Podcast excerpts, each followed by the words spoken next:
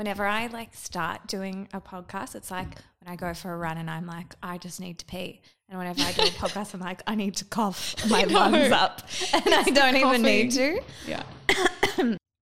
All right. So, welcome to Pretty Hard, a podcast by Fluff.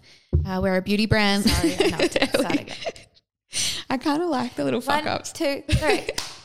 Okay, so welcome to Pretty Hard, a podcast by Fluff, a beauty brand that believes it's okay to feel more with makeup so long as you don't feel less without it. This is going to be a series of honest conversations, thoughts, feelings, and it's going to be hosted by myself, Ellen Jenkinson, and Erika Geraerts. Um, and today we're going to be talking to Erika about her relationship to beauty, sort of going into how she thinks it's changed over time, why she started Fluff, and how the business influences her personal choices around makeup and consumption. Um, and just to like give, I guess, a little bit of context on Erika and I, I always forget that people don't know this, even people who have been following the brand for a long time. Um, we actually met via the internet, Twitter, it was, when I was 17, so 12 years ago. So these conversations that we're having, and sort of when we start going into these feelings or sort of deeper areas, I think they're coming from a really interesting place of having known each other personally for 12 years, as well as working alongside each other in this industry on fluff. So it's going to be kind of this combo of some pretty sort of personal bits and then the business sides of things too, which is basically what you guys have been asking for from us for the last four years, and we just keep not making a podcast. Just avoiding feelings. yeah. All right. Come at me. so I kind of want to just start with like, talk to me about your relationship to beauty or what kind of do you feel in your body when I say that? Because I feel like I've asked that question to a lot of people and I feel like I almost get the same response every time, but I want something a little bit deeper than just it was this and now it's this.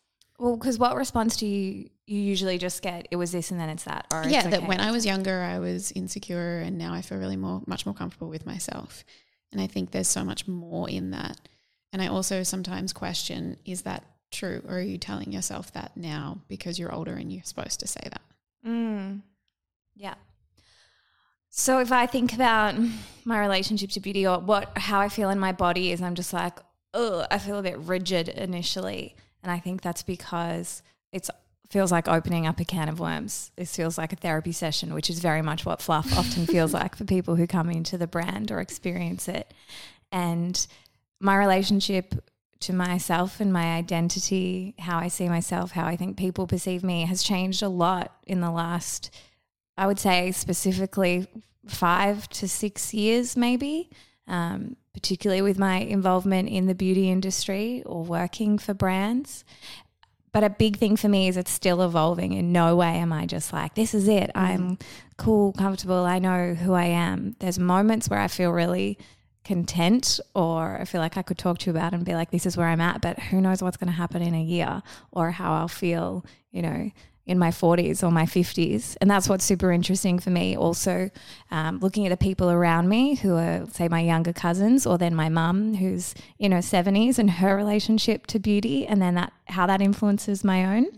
What do you see in your mum's relationship to beauty, or how do you feel like that's influenced your own?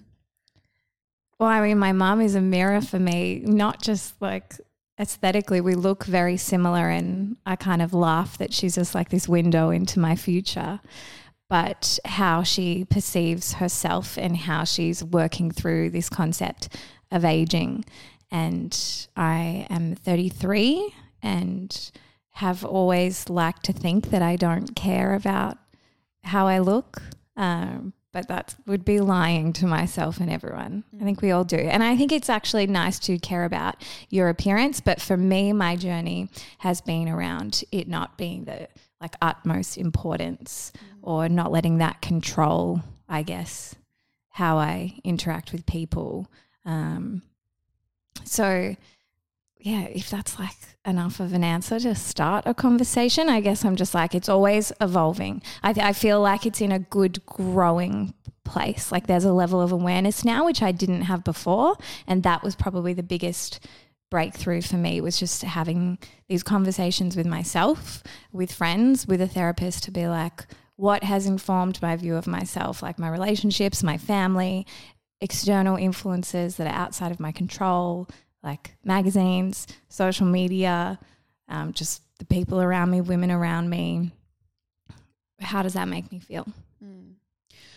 You said before fluff often feels like therapy. And obviously, you and I are both big advocates for therapy. Do you feel like, because I obviously know a lot about your journey through therapy, I'm wondering, do you feel like therapy has played a part in your changing your relationship to beauty? Because I feel like we haven't really discussed that with, it hasn't been a theme that you would discuss, but do you feel like there's been a knock on effect from other things you've worked on in therapy? Yes, definitely. So the way I view therapy is that it's just like breaking down myself and all of my parts and understanding who Erika is outside of Erika who runs Fluff or Erika who writes or Erika who lives in Collingwood or Erika who drives this car. It's just like, who am I when everything is stripped bare? And that includes, I guess, the clothes I wear, the makeup I wear, how I put myself out into the world. So therapy's been super interesting in that way. I've never really had specific conversations in therapy about my external appearance or about beauty, but I've discussed work and relationships, particularly with my family or with partners, that have definitely brought out, I guess, awareness of it's affected how I see myself and how I present myself. Mm. So that's been interesting. And do you feel like, because I've known you a long time, I would say the Erika I met, oh, I don't know. See, now I'm thinking about that because I'm like, when I met you, you were in a flannel, denim shorts, and Havaiana thongs. So I don't feel like there's been this Erika that was ever, you know, super dolled up or anything like that. Oh yeah, I can tell you about the different versions. Yeah, of me, okay, go. So maybe that. you don't know this because there, there's definitely an age where I was not that. Okay. Um, and then there was a period where I went away from it, and now I feel like I'm somewhere in between. So if I think about specific or pivotal points in my like identity change or shift was my first job or one of my first jobs after school was working for Red Bull on the promotions team, um, well, the sampling team. And we had so much pride in what we did, and we refused to be called promo girls. But at the end of the day, we were glorified promo girls. Can you, sorry, just tell me one little thing about the time you ran a car? No, that's another episode. I will not go into detail about the time I drove a Red Bull car through a petrol station. Um, so, anyway, I loved that job, and it was different to, I guess, your traditional promotional girl. We were very much trained to go out and speak to different groups about product benefits. We were like part of the sales team, um, but yeah, we were a bunch of girls who fitted our Western idea of beauty for sure. And we were made to think that that wasn't a big part of our appeal or allure or the marketing strategy. And I think it wasn't until maybe a couple of years in that I did realize that even if the company thought otherwise or if I thought otherwise, a lot of the people that I was interacting with were looking at me on face value and I was a blonde girl stepping out of a car in little shorts, smiling and just being friendly. And it was super interesting because it was part of sort of that marketing strategy to be everyone's best friend and to be nice and to talk to them and to not really kind of ruffle any feathers. And I sort of slowly realized that people were just looking at me in a certain way and looking at me based on my appearance or interacting with me based on my appearance. And there was just one point where I felt really uncomfortable with that. It didn't affect me too negatively, like it didn't upset me, but I just feel like there was this gradual shift where I was like, I don't want to be this girl in little dresses and that's the first thing people see or that people judge or create an idea about me. And it's not to say that wearing little dresses or having blonde hair or working for Red Bull is a bad thing, but something didn't sit right or feel good in me. And I felt like people weren't experiencing Erika without all of that. Uh, so that was a big thing for me. And I think there was a period after that where I was like, I don't want to wear any little clothes like that, or I don't want to be seen as a Red Bull promo girl. And I definitely started covering up a lot more. Everything from not wearing little dresses and skirts and sort of wearing a lot baggier clothing and probably not putting as much effort into my hair and makeup. And it just felt like what I wanted to do. Maybe it felt like a little bit of a rebellion against that period of my life. Um, and I wanted to see how people would respond to me not looking a certain way. And did you feel like there was a different response? Like when you compared how people were perceiving you or treating you before versus there if anything there was just not as much attention probably and i should also say that the time that i worked at red bull was also at a time where i was yeah this was between sort of 18 to 21 where i was also experiencing nightlife you know for the first time. And i was dating a promoter and so i was going to all of the nightclubs and it was such a scene. And every other girl you know it was almost like this unseen unspoken about competition about having the coolest clothes like being dolled up being seen getting photos and clubs guide and stuff and so that influenced how I wanted to be seen or how I wanted to present myself. And I felt in competition with all of the other girlfriends of promoters. Mm-hmm. and in that competition though did you feel insecure or Yeah, I would, I would, there was so much comparison, definitely. And I was like, I don't have the same clothes as her. I don't look that way. Or how do I get my hair to look like that? Which is just ridiculous and possibly a part of growing up. But it's also uh, something that I when I think about fluff and why I started, it's probably something that I wanted to counteract, like not have other young women or people for that matter um, feeling comparison or influenced by people around them. I wanted them to just discover who they were outside of what they were looking at around them.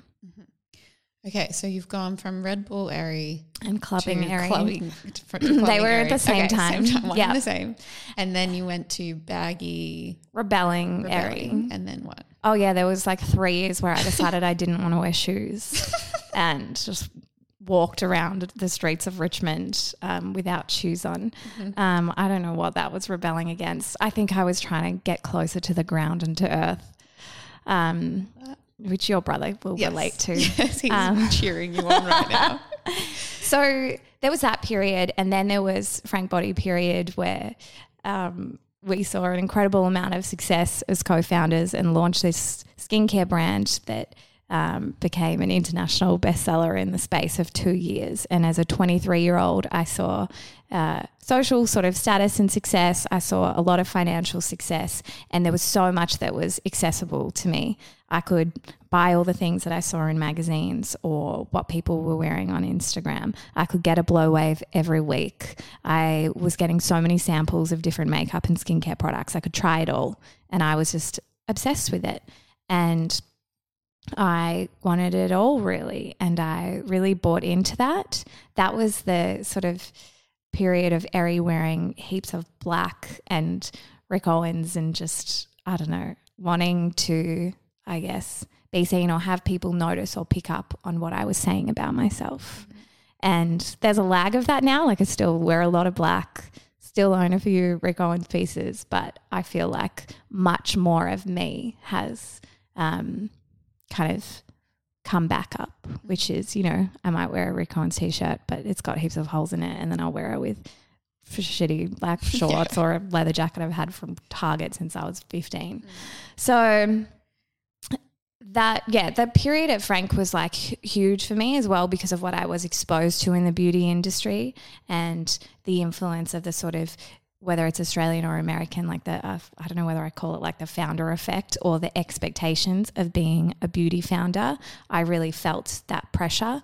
And my journey in fluff has been really interesting. One sort of having to almost walk our talk of wearing less makeup or what that does to your idea of yourself or this idea of that it's definitely okay to wear makeup that we think it's fun but it's it's not everything and we believe that you should never feel less without it and that was specifically to i guess counteract a feeling that i had felt which was i felt less when i wasn't wearing makeup and i witnessed women around me feeling the same way I saw us apologizing if we bumped into people in the street and we weren't wearing makeup, mm-hmm. saying, Oh, sorry, I look like shit. And it's like, you're literally saying that you mm. as you are, look like shit. Like there's a problem there. And I remember being young and or you know in the initial stages of dating someone and I was scared for them to see me for the first time without makeup on. And this wasn't a problem that was exclusive to me. So many women around me were experiencing this and I just thought that's a bit fucked up. And then alongside social media developing and Instagram and TikTok, Snapchat, whatever it was, I just saw the influences or the amount of content and noise that was being put out there. And I worried for my younger cousins about how that was going to impact their mental health and how that was going to impact their idea of themselves because I could recognize my idea of myself was already tainted in some way and I didn't even have the same influence as them. Mm. Do you feel like I was thinking about this the other day? The way that you worried about your younger cousins with social media, do you feel like your mum would have been worried about you with looking at Dolly Mag or whatever it was you were consuming that was our version of that? Mm. Possibly. And I wish this is something where I'm like, I need to have more of these conversations with my mum. Perhaps they'll come up when I have kids and we'll be able to compare those sort of internal struggles or battles. Um, I know that there were pressure from the magazines, and I definitely looked at them and aspired to be some of these pop stars. But that it was very much, you know, I would have to go and pick up a magazine. I would have to be able to buy it. I would have to be able to have the time to read through it. Whereas today, or for the last twelve years or so, we almost don't have a choice. We open our phone and we're inundated with content telling us how to look, how many products we should use, what the ideal version of beauty is. And that pressure just feels like so daunting. I don't really know how I would communicate that with my child or what kind of like limitations or restrictions I would put on them because it also would I would never want them to feel restricted. But I think the big thing for me would just be about having conversations with them. Mm. And you know, it's funny, I could probably have those conversations with my mum now about how she's feeling at her age, sort of a reverse model. Mm. How do you feel about aging or being older? Or? I love aging. I've always, always get so excited about birthdays.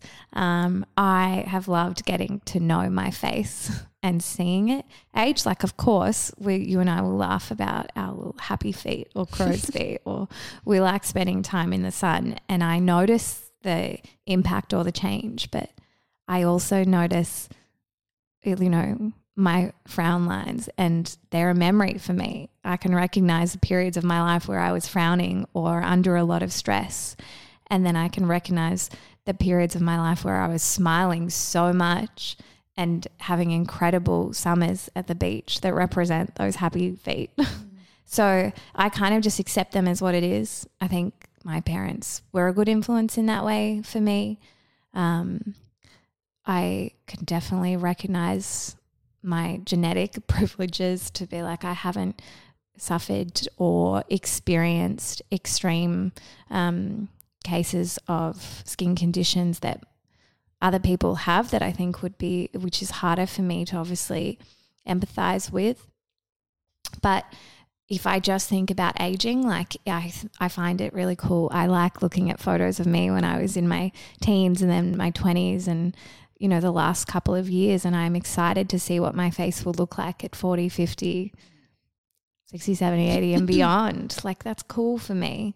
Um, I don't really want to freeze my face. I've definitely had moments of temptation, like, don't get me wrong, and I still think about it. And being in the beauty industry, those temptations are just there every day. Um, but I've sort of I've made a promise to myself that I will hold out, um, and that it's you know very much against sort of our values and what we are saying at Fluff, and that I want to accept how I am and embrace that in a way. Mm-hmm. Do you ever feel like being the way that we are, or the way that you are as a beauty founder?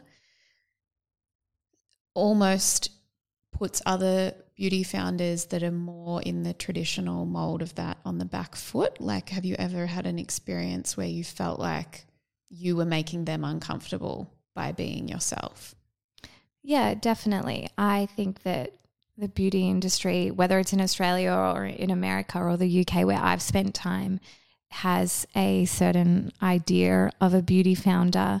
And if you push against that, you are pushed to the outside of the industry. And I struggled with that for a while, whereas now I feel more comfortable being on the outside and just realizing that it's easier for me to just focus on the people that understand our message and agree with it than trying to push or change someone's opinion who doesn't want to have those conversations or doesn't agree with them. I've been told by several people from bigger corporations in our industry that I don't look like or I don't act like a typical founder in the beauty industry. And that's frustrating at times, but then it's also been like, actually, yeah, great. I, I love that feedback. I don't want to be like other founders. I want to be like me. And this is what I believe in, and my opinion is valid, and my feelings about the industry are valid. And the diff- differing opinions of founders and consumers in the industry are also valid, but hopefully we can all have a conversation together and respect that. And admittedly, I think I've tried to push my opinions and my feelings on consumers and other founders at different times, and that hasn't been received well. And that's been frustrating for everyone and including me. But I've sort of really had to think about my delivery and think about how I want to have these conversations and how people can get there sort of on their own terms. Do you feel like that's coincided with your changing relationship to beauty? That yeah, yeah, definitely. I think I it's felt a little bit like a roller coaster ride at times, accepting me and where I'm at, and the more I accept myself, the more I can accept my relationships with other people and how I can communicate with them. And just accepting us all is quite different. Um, yeah. Mm-hmm. So back to the stages of Very. you got to Rick Owens, which I think was probably the the most recent, like apart from this one right now. Yeah. So what's this one now? This one is very much just like me trying not to care. and doesn't mean not caring at all. It just means caring about the right things and realizing that yeah, my worth is so much more than either the clothes I wear or the products that I own or what fluff looks like as a business or as a brand. It's more about the conversations I can have. And like, I look at success more about the depths of my relationships right now rather than anything else, not external forms of validation. And this might sound like I'm kind of jumping all over the place, but this is very much my idea about beauty is that it's not just external and it's not aesthetics. Like this is what we talk about at Fluff. It is moods, it is feelings, it's conversations, it's where you're at in your life. I mean, Fluff is just we sell products, but they're they're just a vehicle for having conversations about identity and about change. And then our products are just like this sort of like badge of honor or this little token that's just like, yep, this is what I talk about. This is what I feel. So I feel like, yeah, I'm at this point now where I just want people to see me um, and have a conversation with me and choose whether they like me based on that. Mm-hmm. I always had this sort of theory, or I would say that the most beautiful person can walk into the room and then within five minutes of chatting to them, they can be the ugliest based mm. on how they interact with you. Or then someone can walk into a room and maybe they don't catch your eye aesthetically straight away, but then you sit down and you have a conversation with them, and within five ten minutes, you're just enamored and their beauty sort of unfolds before you, and you see this different you feel a different idea around beauty. And that's what I'm really interested in exploring for myself. I'm like, what is that beauty in me? And then what is that beauty I can recognize in other people? And I know I've gotten to that point um, because it's like everyone who comes into our store, everyone we interact with, I just see this different type of beauty and I'm just like that's so cool. Like it I, it's not in a box anymore of just like they fit mm. a certain ideal or a certain standard um, which but it's why it's so confronting at times when I hear people say I don't think I'm beautiful or I hate this about me and I'm like I didn't even see that. But it's taken me a while to get to that point. Like I would used to see those things in myself or see them in other people and label it as beautiful or not beautiful.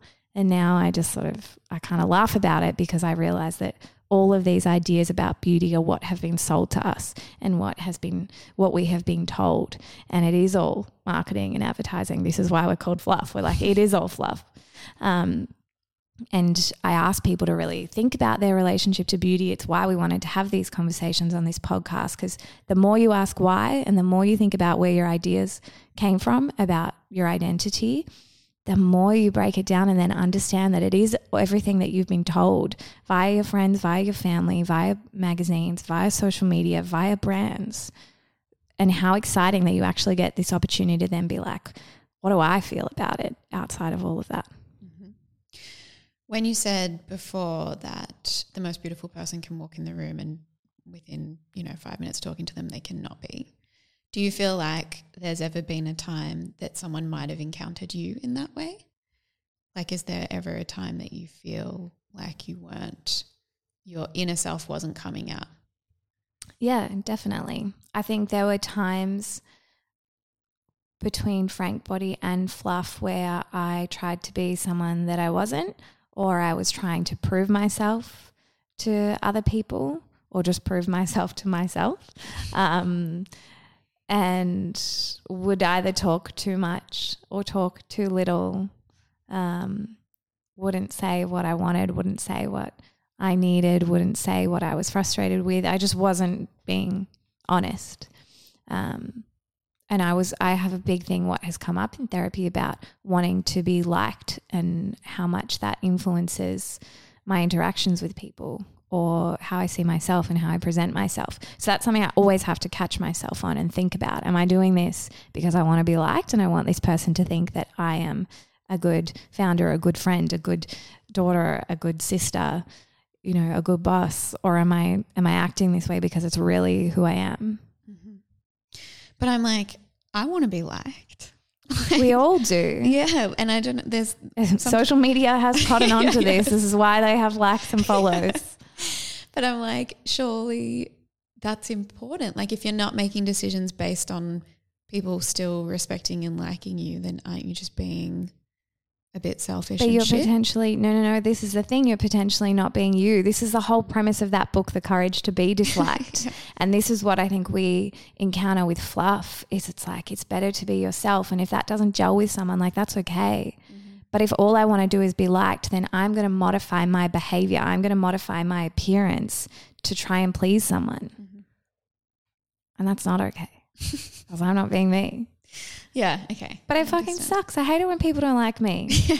yeah, but also it's but I'm not being authentic and I think there's a certain age or a period where you can get away with not being authentic. But that means you have these surface level interactions with people. And something changed in me, and this is what I can't really understand or explain just yet, and that I'm still working through is like what it was that changed in me that I was like, I don't want surface level anymore maybe this is just getting older. Maybe all of our parents will be laughing at this podcast, being like, "Welcome to growing up." Yeah. Um, but yeah, I was like, I want more. Mm. Mm-hmm. This is who I am. How do you feel? Because I know there was a period where I struggled with this a little bit. How do you feel when you, and like I see it happen all the time, we bump into people on the street and the first thing they ask you is, How's fluff? They never say, How are you? I find a lot of people will just talk to you about fluff before they talk to you about Eri as the person. And I'm wondering how that affects your identity in terms of separating yourself from your work to be like, I am not fluff and fluff is not me? Or are you like, I am fluff and fluff is me? No, fluff is just a big part of me, but it's definitely not me. It's just something that I do. There's so much me in fluff, but it is separate. So yeah, and it's so interesting this idea of like we're talking about our relationship to beauty and then we're talking about our business, but our relationship to beauty is really our relationship to identity and how we see ourselves. And fluff is a big part of myself. And it is a outward expression. It's what I talk about. It's what I spend most of my day doing. It's what I am trying to influence other people's ideas and or get them to think about their ideas around identity. So when people ask me how's fluff, I find that they are again wanting like the pretty answer and they are wanting a surface level interaction. They want me to say it's good or we're killing it or this. And um, that's why this thing is called it's pretty hard. This being pretty is hard. whether you're taking the literal translation about how you present yourself or acting like everything's fine and everything's good. And that happens in business. But I've become much more comfortable um, with having those conversations. Where you're at right now, do you feel like in 10 years, this would be another conversation where you talk through the other stages of Eri and you tell me about this one now and kind of laugh at it too? Or do you feel like this is the one that carries through? I hope this one carries through because it feels like a really uh, curious time for me where I'm really open and more willing to listen to other people's versions and stories um, and ideas about beauty in themselves. I want it to be a conversation, but I'm also very accepting of my stance and my opinion, and I'm not scared of it. Like, I think I am okay to be disliked in a way. Um, and it, but it's a really interesting point. The next 10 years of my life between say 33 and 45 are going to be super interesting. And I see the conversations happening around my friends right now. And I mean, some of my friends have been getting Botox for a while, but a lot of them are talking about getting Botox now. And it's made me be like, what's my opinion on this? And they all look to me because I'm in this industry and are like, what's your opinion on this? And I have found myself at dinner tables you know, biting my tongue. Or then with my friends who I'm really comfortable with, I'm like, hey, if you're asking, I'm totally happy to give it to you. You know, this is my stance. It's you do you, whatever. But this is why I personally am choosing not to. This is what I'd love you to understand about it. Or I'm curious, have you thought about this? Um, I Can have you go into that? Is that something you want to go into now? Sure. I think that so things obviously uh, when I, t- I wear makeup, I dye my hair. I've had eyelash extensions. I contemplated getting lip fillers at one point. I think everyone discusses Botox when you stare at your wrinkles for too long as you start aging. But I really asked myself, like, why? Why do I want to get lip fillers? Why would I want to get Botox? And I could, you know, say what a lot of people say like i feel better. I don't want to have those lines. I just i feel better when i look like this. So then i would ask myself well why do you feel better? Or does that mean that you feel worse with it? And why don't you feel good with it? Who has told you that that's not good enough? And then i start thinking well luckily i don't have any friends or family or partners telling me that it's not good enough. But there's definitely external influences in the form of the media that it's telling me that it's got it's got to be fixed that it's not good enough. And this is literally the industry that we're in and this is the internal conflict i face every day. I operate in an industry that says you should get rid of pigmentation. You should try and get rid of fine lines. You should try and have glassy skin and it's like, why should I? What about my skin as it is? Isn't this just the process of aging? And shouldn't I accept that?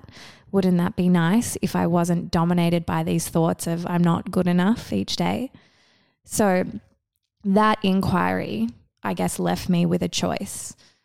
Yeah, do I want to resist those influences and just accept myself as I am? Or will I be happier giving in to them and to those ideals or those standards? You know what? And if the answer was like, you know what, I will be fine and I can happily exist doing all of that, then I, that's when I say to people, go for it. I just want them to think about it. And when I thought about it, I personally was like, cool, this isn't a decision I want to make. Mm-hmm. And I really, again, I don't want to miss out on knowing my face at 40 and 50 and 60. I want to see what that looks like. And I think that I've really grown into my face in the last mm-hmm. 10 years. Honestly, there was sort of like these awkward like stages where I was like, my jaw like doesn't fit into my cheeks or something. like, what's going on here? Um, or I was like, my lips just feel too like small for stuff. And then as I've grown, like I, I've just, I'm like, I love, I guess, myself and I love what I look like and this is me. And that's been so liberating in a way. And I just would hate to have denied myself that experience of seeing myself grow into my face. Uh, I would hate to not know what I look like at 40 because I've changed it and the effects are irreversible. And whilst you can stop getting Botox or you can stop getting lip fillers, and, you know, it leaves marks. And the most permanent marks it leaves, I believe, is like internally on your brain and on your conscious and on your perception of yourself because you'll always be comparing to that time you had fuller lips or that time people commented on your weight. You know, that's the thing that I'm trying to avoid. And do you feel then, last question, in your heart of hearts, truth of truths, at 33, does your relationship to beauty feel wobbly or solid? It uh, wobbly doesn't sound right. Solid sounds um, maybe not right as well. It feels quite like aware, and I feel like there's a strong foundation, Mm. which is nice. But it's evolving still, and it's learning a lot because I'm going through stuff. Mhm. Um, so yeah, it feels strong, strong enough. Strong enough. That'll do. Okay. Well, I think that's our first episode of a Fluff podcast, Thanks. which is pretty exciting. It wasn't that hard. It wasn't um, pretty hard. Yeah. But no, thanks for listening. And we're going to sort of feel our way through this with you guys. This space will also be changing throughout it a little bit too. we're in the first stages of this office and this new um, shop. So, yeah, it's kind of all going to evolve with us. We're excited to see how it goes. Yes. Thanks for grilling me. I look forward to grilling you now. Let's do it.